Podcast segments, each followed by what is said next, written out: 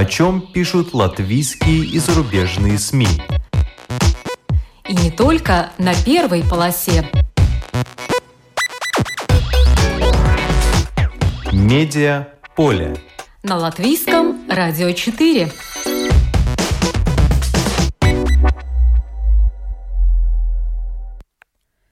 Здравствуйте! Вас приветствует Марина Ковалева. В эфире программа «Медиаполе». Насколько здоровы СМИ Балтии? Опубликовано исследование Baltic Media Health Check две тысячи двадцать - две тысячи двадцать один. Сегодня о печатных СМИ.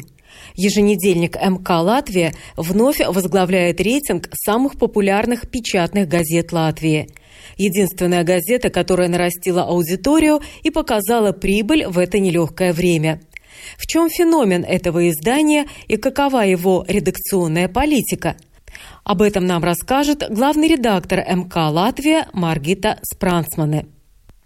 Ньюсмейкер этих дней в Латвии – бывший журналист Гиртс Салмгриезис. Издана его книга «Briseles pastkartes», которая моментально приковала к себе внимание прессы.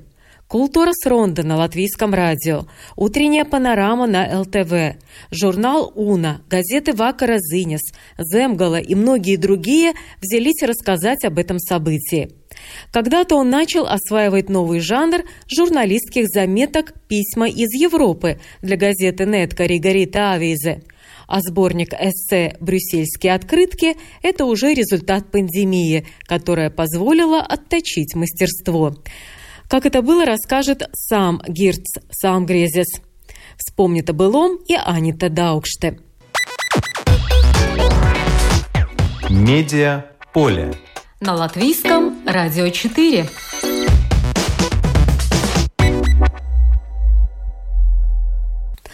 Baltic Media Health Check. Это исследование позволяет судить о том, в каком положении находятся СМИ трех стран Балтии. Его ежегодно выпускает Балтийский центр расследовательской журналистики «Ре-Балтика» в сотрудничестве с Рижской Стокгольмской школой экономики. Девять журналистов работали над исследованием за период две тысячи двадцатый - две тысячи двадцать первый год. Редакторы Санита Емберга и Ая Крутайне.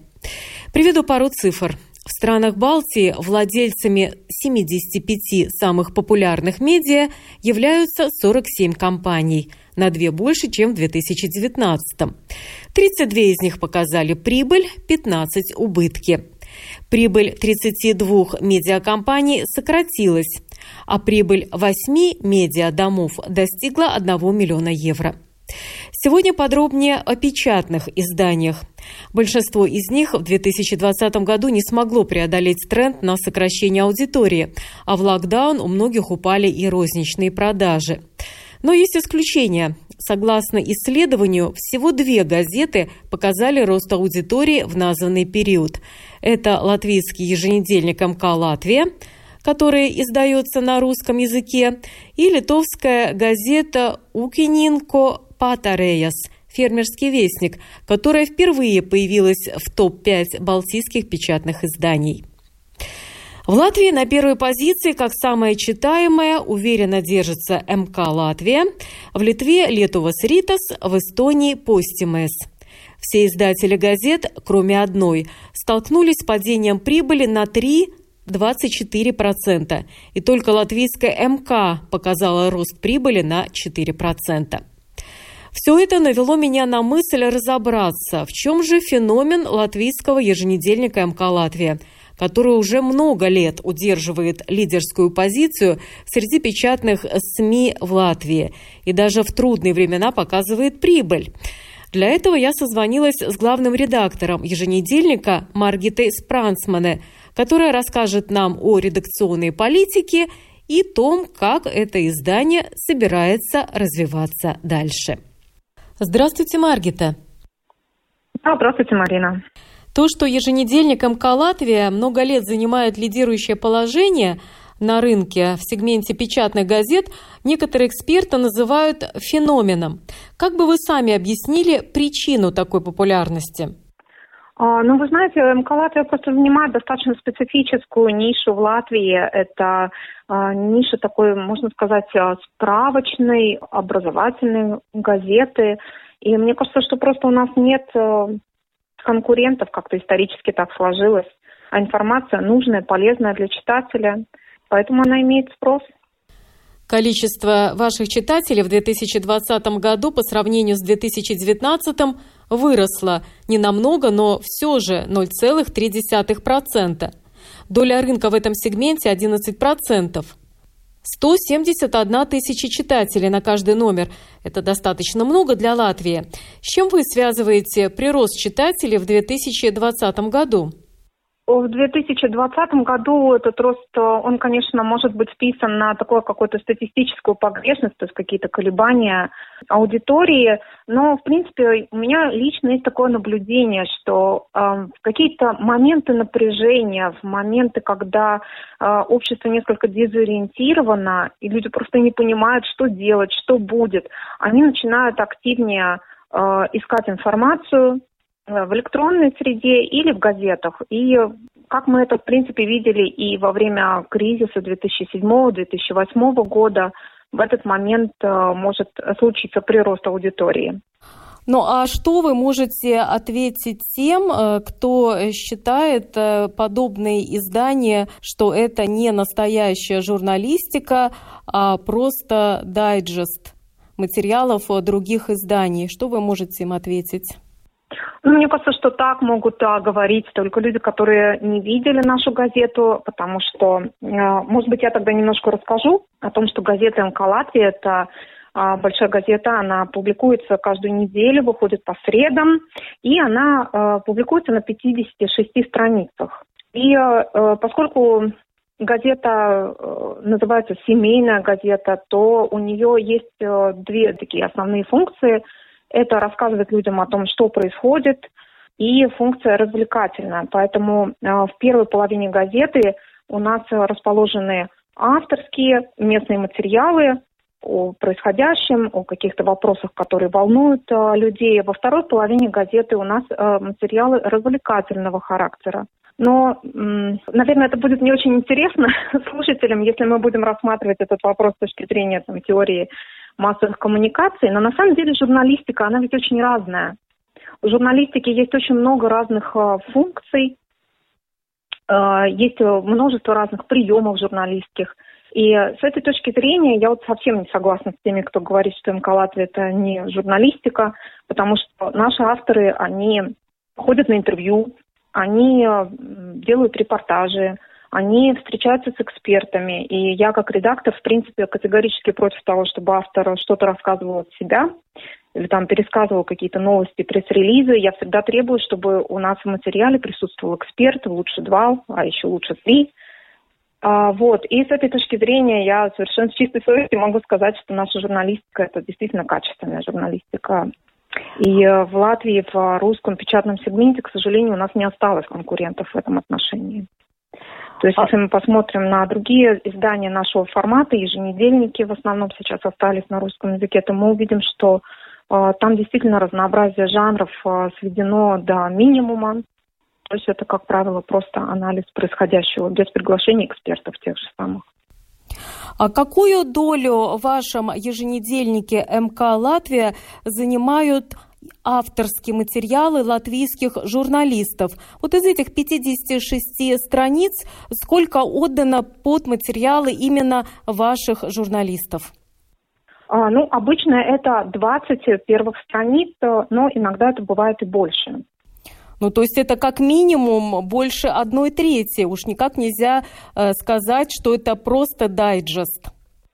Да, поэтому я и сказала, что, скорее всего, люди, которые так говорят, они не видели нашу газету, не держали ее в руках. Но вы знаете, там есть один нюанс. Я думаю, что, возможно, люди, которые не совсем нас одобряют, они имеют в виду не, нечто другое. Смотрите, журналистика ведь имеет очень много функций, как мы уже говорили, и одна из этих функций – это функция идеологическая. И э, бывает, что коллеги э, меня спрашивают, почему газета МК «Латвия» так мало внимания уделяет э, политике, почему мы не устраиваем какие-то большие дискуссии, разборы, политика, это ведь так важно в нашей жизни. Я совершенно согласна с этим. Но тут же надо сказать, что каждая ведь газета имеет все-таки свое лицо. Если бы все мы были, все вот газеты, все журналы были только про политику, то, конечно, нам бы и не нужно было столько журналов и столько газет в Латвии. И наша газета, она не является политической. Надо сказать, что мы, наверное, лет десять назад, когда обсуждали ее концепцию, тогда еще с прежним редактором Юлией Соколовой, мы осознанно отказались от такой политической направленности, потому что на тот момент, ну и, наверное, сейчас, это вопрос, который очень разъединяет наше общество. Мы хотели, чтобы наша газета освещала темы, которые общество объединяют. То есть независимо от того, за какую партию вы голосуете на выборах в Сейм, для вас важно знать, сколько вы будете платить за электричество или как получить помощь в оплате счетов от государства или самоуправления. Независимо от того, одобряете вы премьер-министра или не одобряете, для вас важно, можете ли вы попасть к семейному врачу во время пандемии и на каких условиях это можно сделать быстрее. То есть вот этот фундамент, на котором мы стоим. И время показало, что это правильный выбор. Ну, во-первых, мы это видим по аудитории, которая действительно сохраняется уже многие годы на одном уровне, или даже, вот как вы сами сказали, немного растет время от времени. И второе, что показывает правильность нашего выбора, это состав нашей аудитории. У меня нет, к сожалению, данных за последний год, но в предыдущие периоды, по данным наших аналитиков, среди читателей МК «Латвии» было около двадцать-двадцать пять процентов людей, которые в своих семьях говорят на латышском языке. И я сама принимаю звонки читателей, и очень часто со мной читатели разговаривают именно на латышском языке и благодарят нас за э, информацию, которую они не могут найти в других изданиях Латвии, пусть даже на своем родном языке, на государственном языке. Вот это очень интересный факт, что практически четверть читателей – это люди, говорящие на латышском языке. Но действительно, если пролистать, например, тот номер, который я сейчас держу в руках, это последний номер до первого февраля, там на двух разворотах рассказывается о том, что будет с газовыми котлами, когда их надо будет менять, на что их можно будет менять. Там на двух разворотах интервью, которое записано благодаря участию вашему и в программе Латвийского радио четыре «Действующие лица» с Павлюцем об актуальных вопросах, которые касаются ну, нашего здоровья в пандемийную эпоху, ношения масок и всего прочего. Или, например, такая важная тема о том, как будут списывать долги в размере до пять тысяч евро. При этом я заметила, что это не только бытовые вопросы, но у вас есть интервью и с деятелями культуры. Я, например, с интересом прочитала интервью с нашей известнейшей латвийской органисткой Евгенией Лисицыной, которая, как оказалось, уже три года живет в России. Переехала в Россию, потому что здесь уже стало меньше востребовано, и ее перестали приглашать выступать в ее любимом Домском соборе. Вот как часто у вас появляются интервью на темы, так скажем, не бытовые? Достаточно часто, потому что это подразумевается самим ну, форматом нашей газеты. То есть каждую неделю, когда мы с моими журналистами обсуждаем, о чем мы будем писать, у нас стоит задача найти какого-то интересного человека и сделать с ним интервью. И это обязательно должен быть человек из Латвии, который говорит на понятные нам темы. Вот. И мы заметили такую одну вещь, что ну, польза пользой, но полезные материалы довольно часто бывают сухими. И в тот момент, когда, может быть, вам не так важны эти темы про э, семейных врачей или пенсию, или пособие, э, вам хочется почитать о людях. И, конечно, это вот прям второе основание, на котором стоит наша газета, это что люди хотят читать и узнавать про людей. Поэтому где только возможно, мы стараемся, кроме одного большого интервью, еще рассказывать про других интересных людей, которые в Латвии есть, про какие-то случаи. Кстати, это тоже очень распространенный для нас жанр. Каждый наш журналист имеет прямую линию, то есть каждый день любой из журналистов МК принимает звонки читателей в течение часа, ну или в течение получаса, как я сама, потому что у меня времени немножко поменьше. Это значит, что любой человек может позвонить и рассказать свою историю. И мы, как правило, берем эти истории за основание для каких-то расследований, репортажей или каких-то тоже консультаций специалистов. И мы заметили, что людям это очень нужно, потому что каждый человек ставит себя на место героя публикации, вот, и а, хочет знать, как же другие люди выходят из каких-то сложных положений. А исходя из вашего опыта, раз вы лично отвечаете на звонки, какие темы наиболее востребованы сейчас у нашего общества? Что мы, в принципе, замечаем, что очень многие люди, как люди старшего возраста, так и молодые, они мало осведомлены о своих законных правах, о самых элементарных вещах. Например, далеко не все женщины, которые разводятся и находятся в таких отношениях с бывшими супругами, знают, что они могут обратиться за алиментами на ребенка в Государственный фонд средств содержания. И как это правильно сделать. Не все пенсионеры знают о том, какие документы нужно собрать, чтобы подтвердить свой трудовой стаж и получать большую пенсию.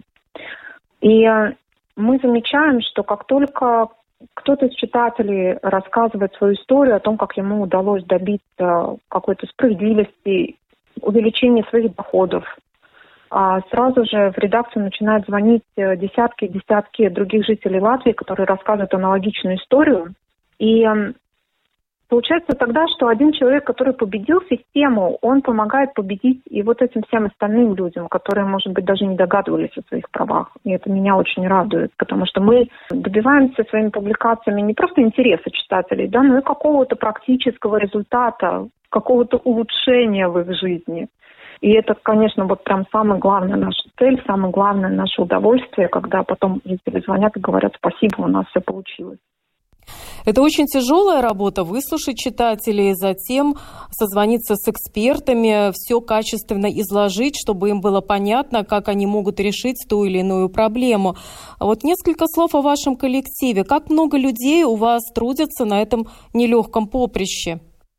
Да, это такой распространенный вопрос. Читатели иногда тоже мне звонят и спрашивают, сколько же нас, и э, удивляются.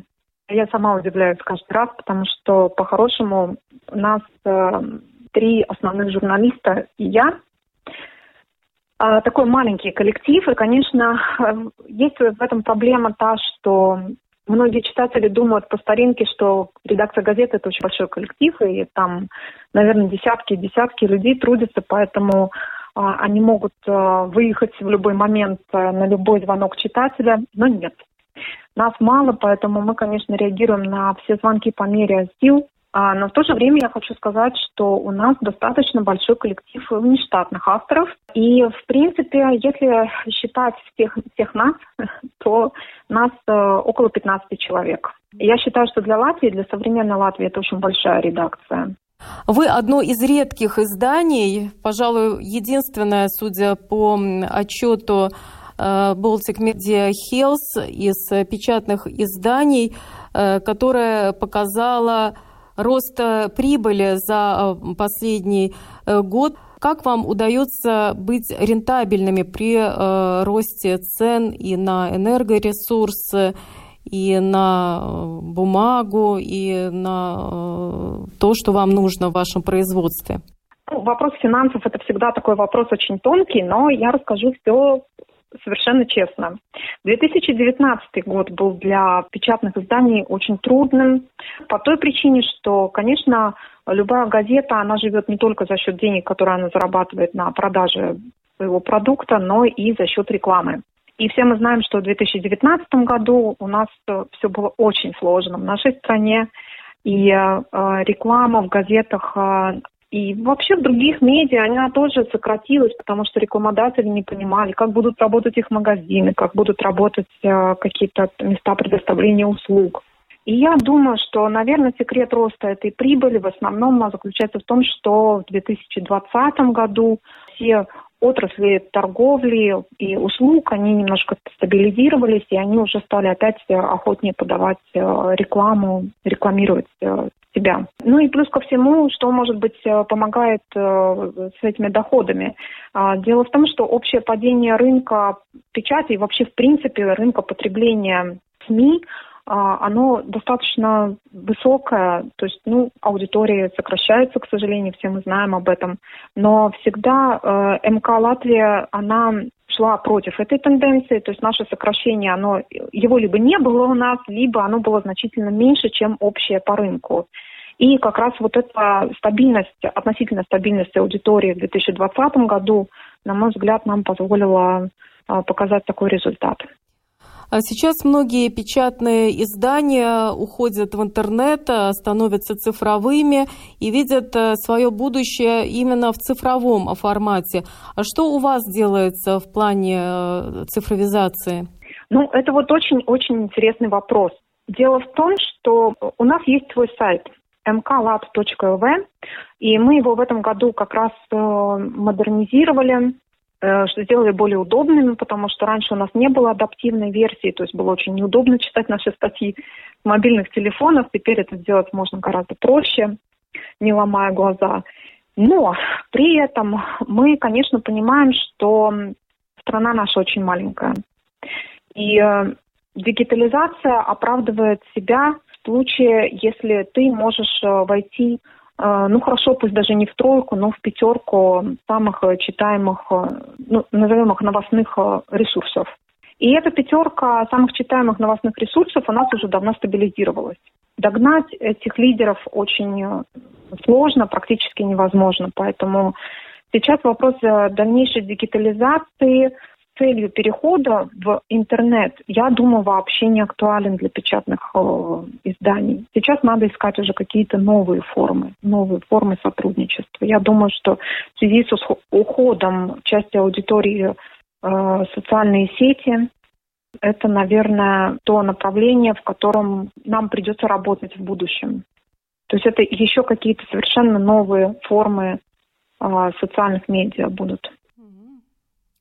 Очень интересно, потому что исследования показывают, что именно в Латвии, в отличие, например, от Эстонии, очень много людей черпает информацию именно в социальных сетях и не отличают информацию социальных сетей от информации новостных порталов с хорошей журналистской э, репутацией. Поэтому, э, да, видимо, там действительно э, большое поле, где можно э, развернуться, если делать это э, с умом. Но там, конечно, уже вопрос монетизации возникает, как на этом зарабатывать деньги. Потому что, опять же, исследования показывают, что латвийцы пока меньше всех, во всяком случае, меньше эстонцев готовы платить за содержание в интернете. Но, возможно, что-то изменится. Ну, будем говорить вот так, если совсем откровенно, то проблема монетизации, она имеется именно у тех ресурсов, которые не входят в эту большую пятерку. И в социальных сетях она решается силами социальных сетей. То есть, например, сейчас коллеги переходят на такую журналистику, как журналистика в Ютубе.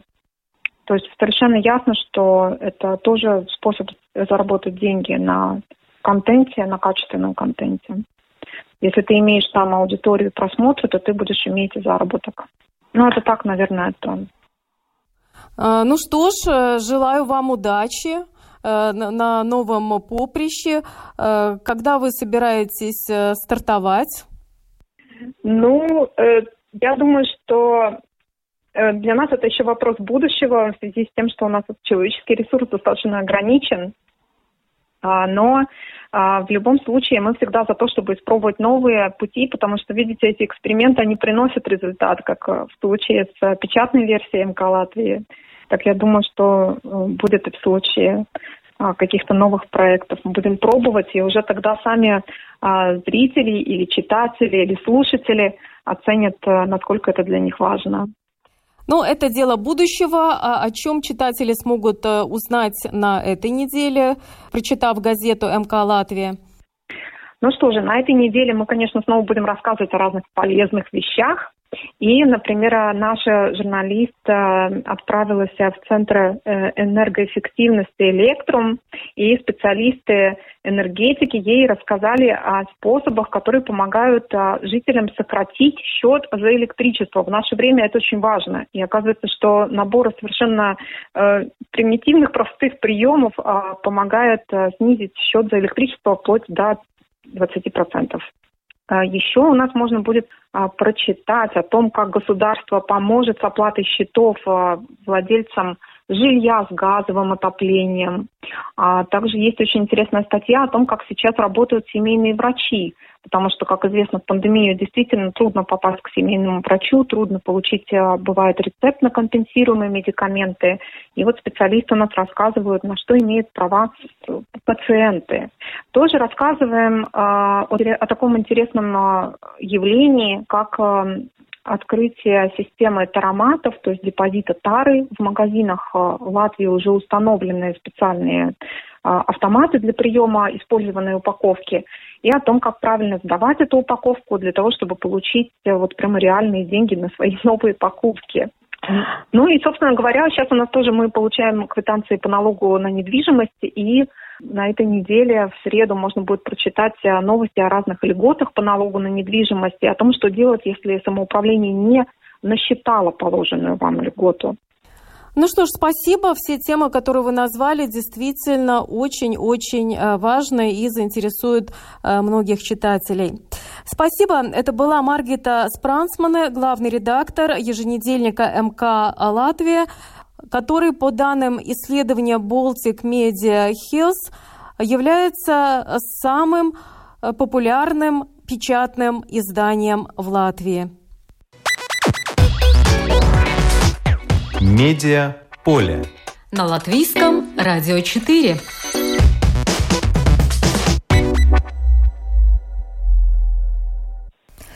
Ньюсмейкер этих дней в Латвии – бывший журналист Гиртс Салмгриезис. Издана его книга «Briseles pastkartes», которая моментально приковала к себе внимание прессы.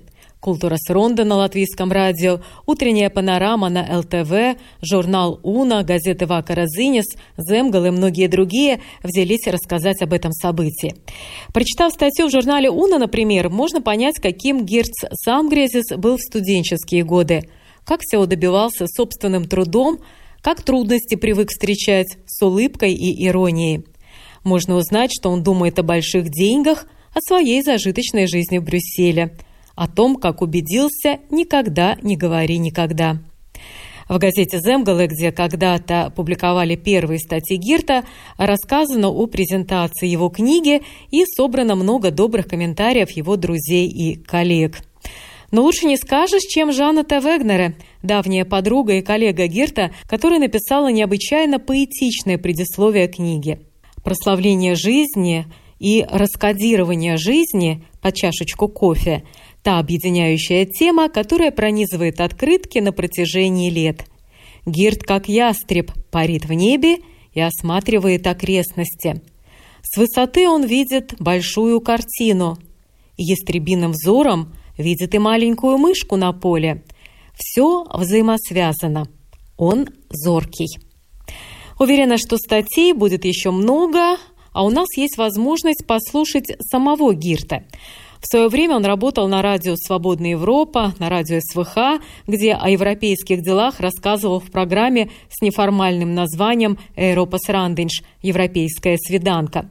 А сейчас уже сам работает с представителями прессы в одной из крупнейших групп Европарламента. Работа в Брюсселе вывела Гирта Салмгриезиса на новый уровень – профессиональный и, конечно, интеллектуальный. В этом можно убедиться, прочитав книгу-эссе «Briseles pastkartes», которая уже вызвала море положительных откликов. Я начала наш телефонный разговор с Гиртом с торжественного момента. А давайте как на церемонии вручения «Оскара». Кому вы хотите сказать спасибо в связи с выходом этой книги и почему? Ну, мне кажется, это звучит слишком гордо, как на оскаровской церемонии. Но эта книга как такой немного подзабытый подарок, который я хочу подарить своему городу, Брюсселю, где я живу уже четырнадцать лет. Обычно те иностранцы и латыши, которые живут в Брюсселе, живут в неком своем пузыре, но я хотел побольше изучить и глубже понять Брюссель, его жизнь и культуру. Поэтому это мой подарок этому городу. А спасибо я хотел бы сказать всей творческой команде, которая помогла в создании этой книги, и, конечно, читателям Фейсбука, которые воодушевили меня написать и собрать эти открытки в красивое, качественное издание.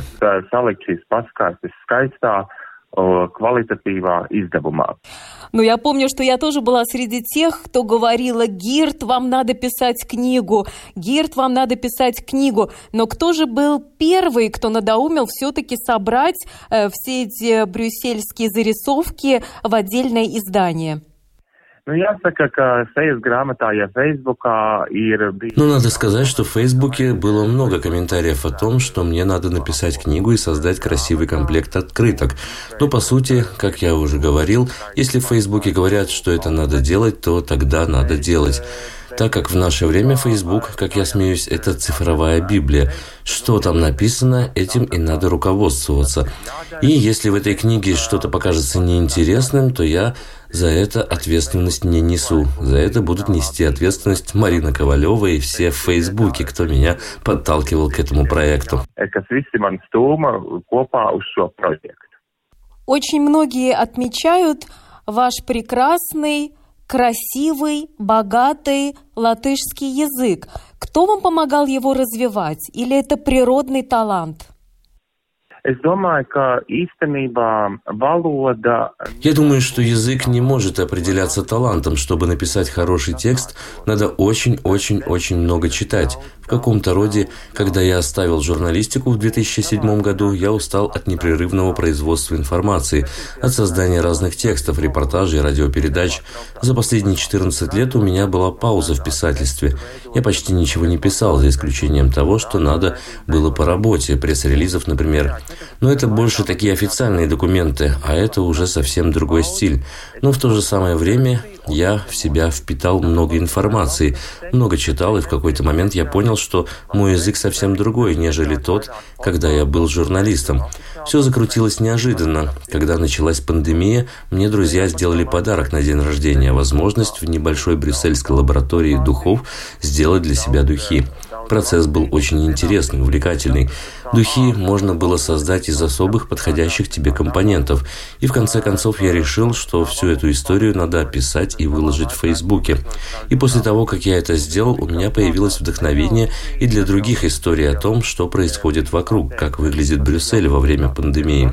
Тогда я подумал: смотри-ка, другим писателям нужны сигары, богемные ночи, хорошее вино для того, чтобы написать что-то хорошее. А мне же хватило хороших духов. И я так надушился, что стал писать. И все пошло так легко, как по маслу. И я стал писать каждое субботнее утро.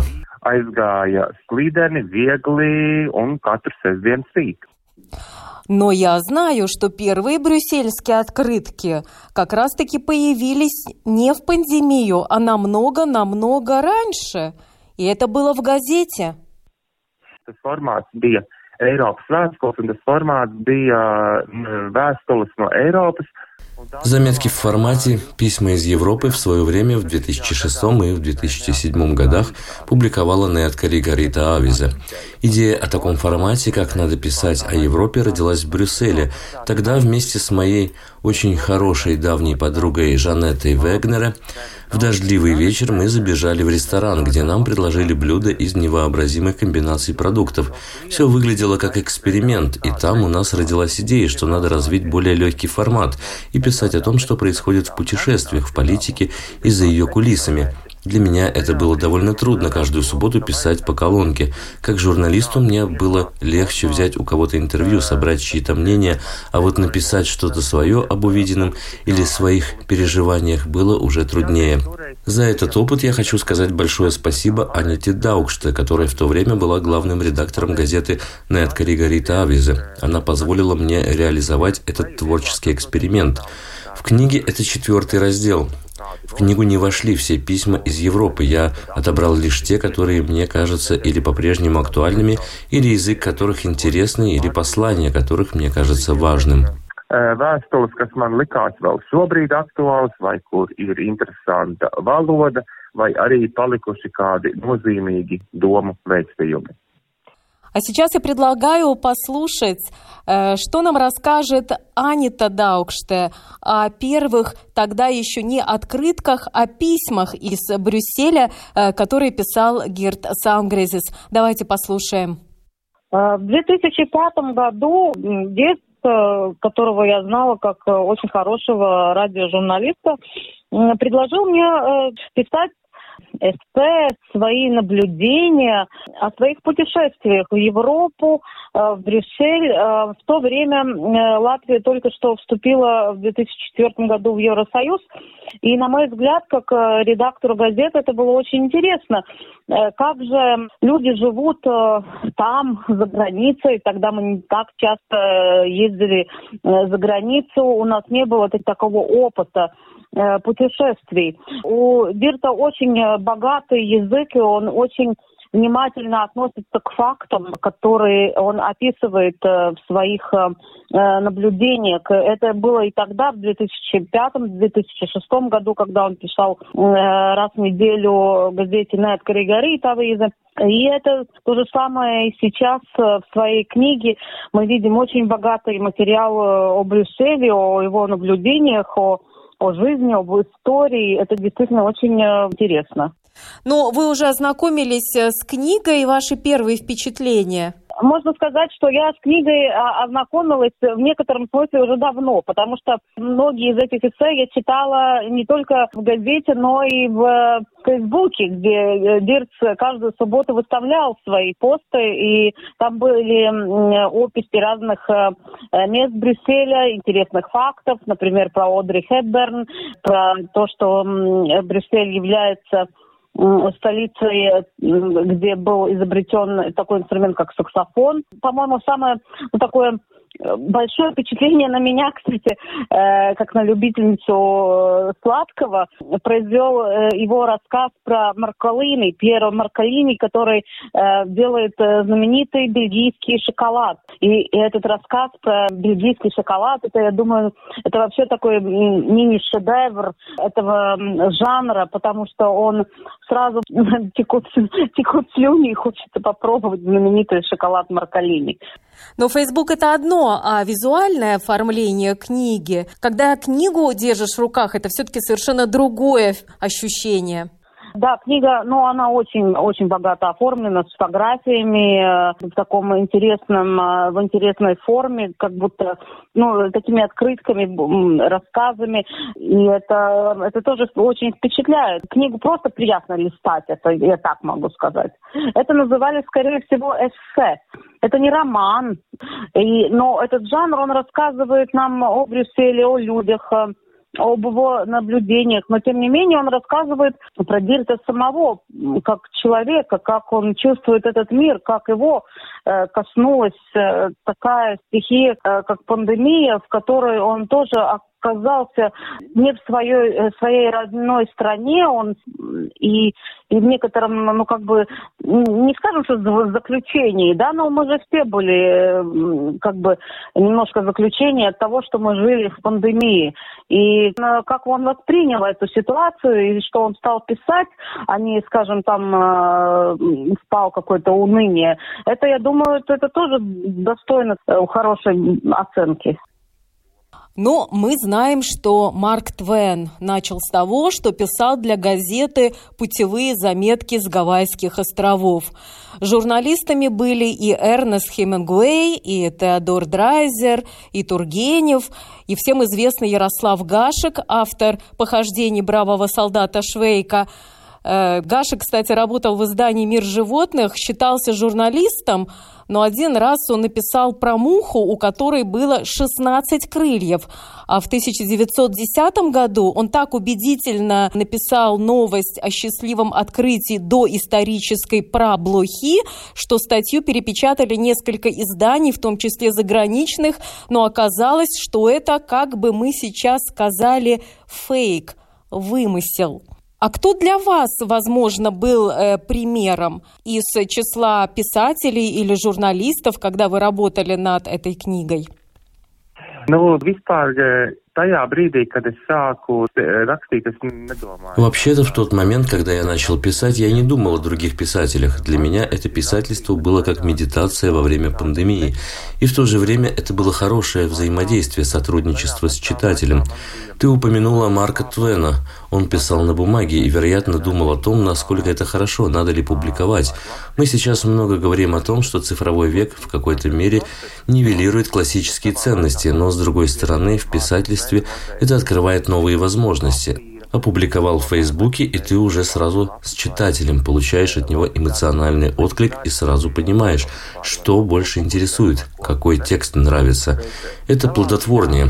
Это даже привилегия исправить ошибку вместе с читателем, сверить факты, получить предложение, что еще надо написать, что еще посмотреть. В пандемию многие люди, и я тоже, в какие-то моменты чувствовали себя одинокими, а благодаря написанию этих текстов я не чувствовал одиночества. Писательство стало для меня своего рода субботним утренним ритуалом. И для читателей, как я потом узнал, это тоже стало ритуалом. За чашечкой кофе прочитать мой очередной рассказ из Брюсселя. Это были мои открытки из Брюсселя в цифровую эпоху. Обычно в путешествиях что-то сфотографировал, отправил фото с коротким сообщением в WhatsApp или еще где-то. А с настоящими открытками уже сложнее. Надо найти, где марку купить, откуда отправить, а потом еще и ждать, когда почта все это доставит. А что может позволить в своих заметках писатель из того, что не может позволить себе журналист? Это очень интересный вопрос. На самом деле я не писатель и не журналист. В журналистике перестал работать в две тысячи седьмом, и сейчас я работник Европейского парламента. Но это дало мне возможность открыть Брюссель, ощутить его другие краски, ароматы. И у меня была привилегия, я был лишен этой вечной журналистской лихорадки, когда поджимает время и не было никаких редакционных установок. Я был свободен в своем выборе, и у меня не было никаких установок от издателя, как это бывает у писателей. Это волшебно — быть свободным, писать свободно и свободно обмениваться мыслями с читателями.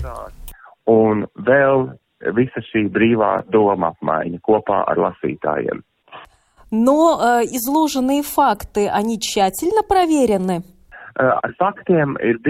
С фактами так. Эту книгу нельзя воспринимать как путеводитель. Это не типичная туристическая книга о Брюсселе, где подешевле поесть, как попасть из точки А в точку Б. Это больше книга ощущений, некий коктейль ощущений о разнообразном Брюсселе. А с фактами было так. Многое я знал раньше. Читал об этом в путеводителях, перепроверял, так как встречались неточности. И каждое место, о котором я писал, я сам обязательно посещал, а потом приносил домой историю. Процесс занимал неделю. Это была игра со словами, создание новых слов, поиск сравнений, в которых отражался и мой латышский опыт. Как я и прочувствовал этот город. Но приведите, пожалуйста, в пример несколько мест, о которых идет речь в книге «Briseles pastkartes» «Брюссельские открытки». В книге «Briseles pastkartes» есть много интересных мест, так как это не путеводитель, в нем нет истории об Атомиуме, одном из центральных туристических объектов, но зато есть о том, что тебе дает тележка для покупок, и ты можешь через эту тележку подсмотреть за местной жизнью. Есть про воскресный рынок на Миди-станции, есть рассказ о том, что делал Карл Маркс в Брюсселе и про лебедя Маркса на площади Гран-Плас. Есть про места, связанные с певцом Жаком Брелем. Описание моих размышлений после прогулки по улице, где началась жизнь знаменитой киноактрисы Одри Хепберн.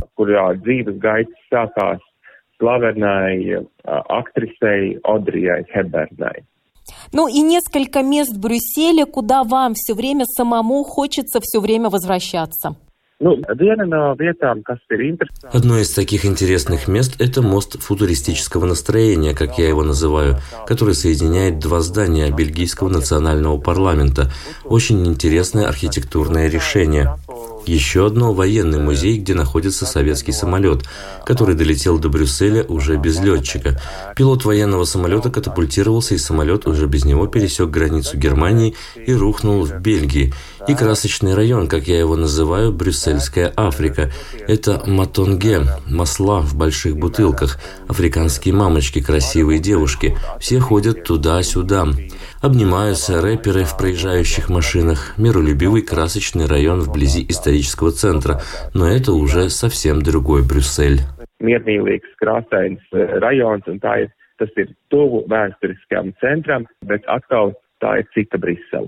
Спасибо. Это был Гиртс Салмгриезис, бывший журналист, ныне советник по коммуникации и работе с прессой крупнейшей группы Европейского парламента, Народно-Европейской партии, который написал книгу «Брюссельские открытки» «Briseles pastkartes».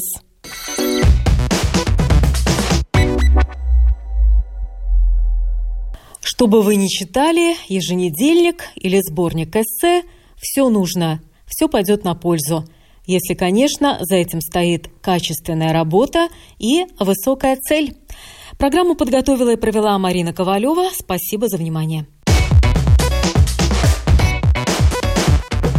О чем пишут латвийские и зарубежные СМИ? И не только на первой полосе. Медиа поле. На латвийском радио четыре.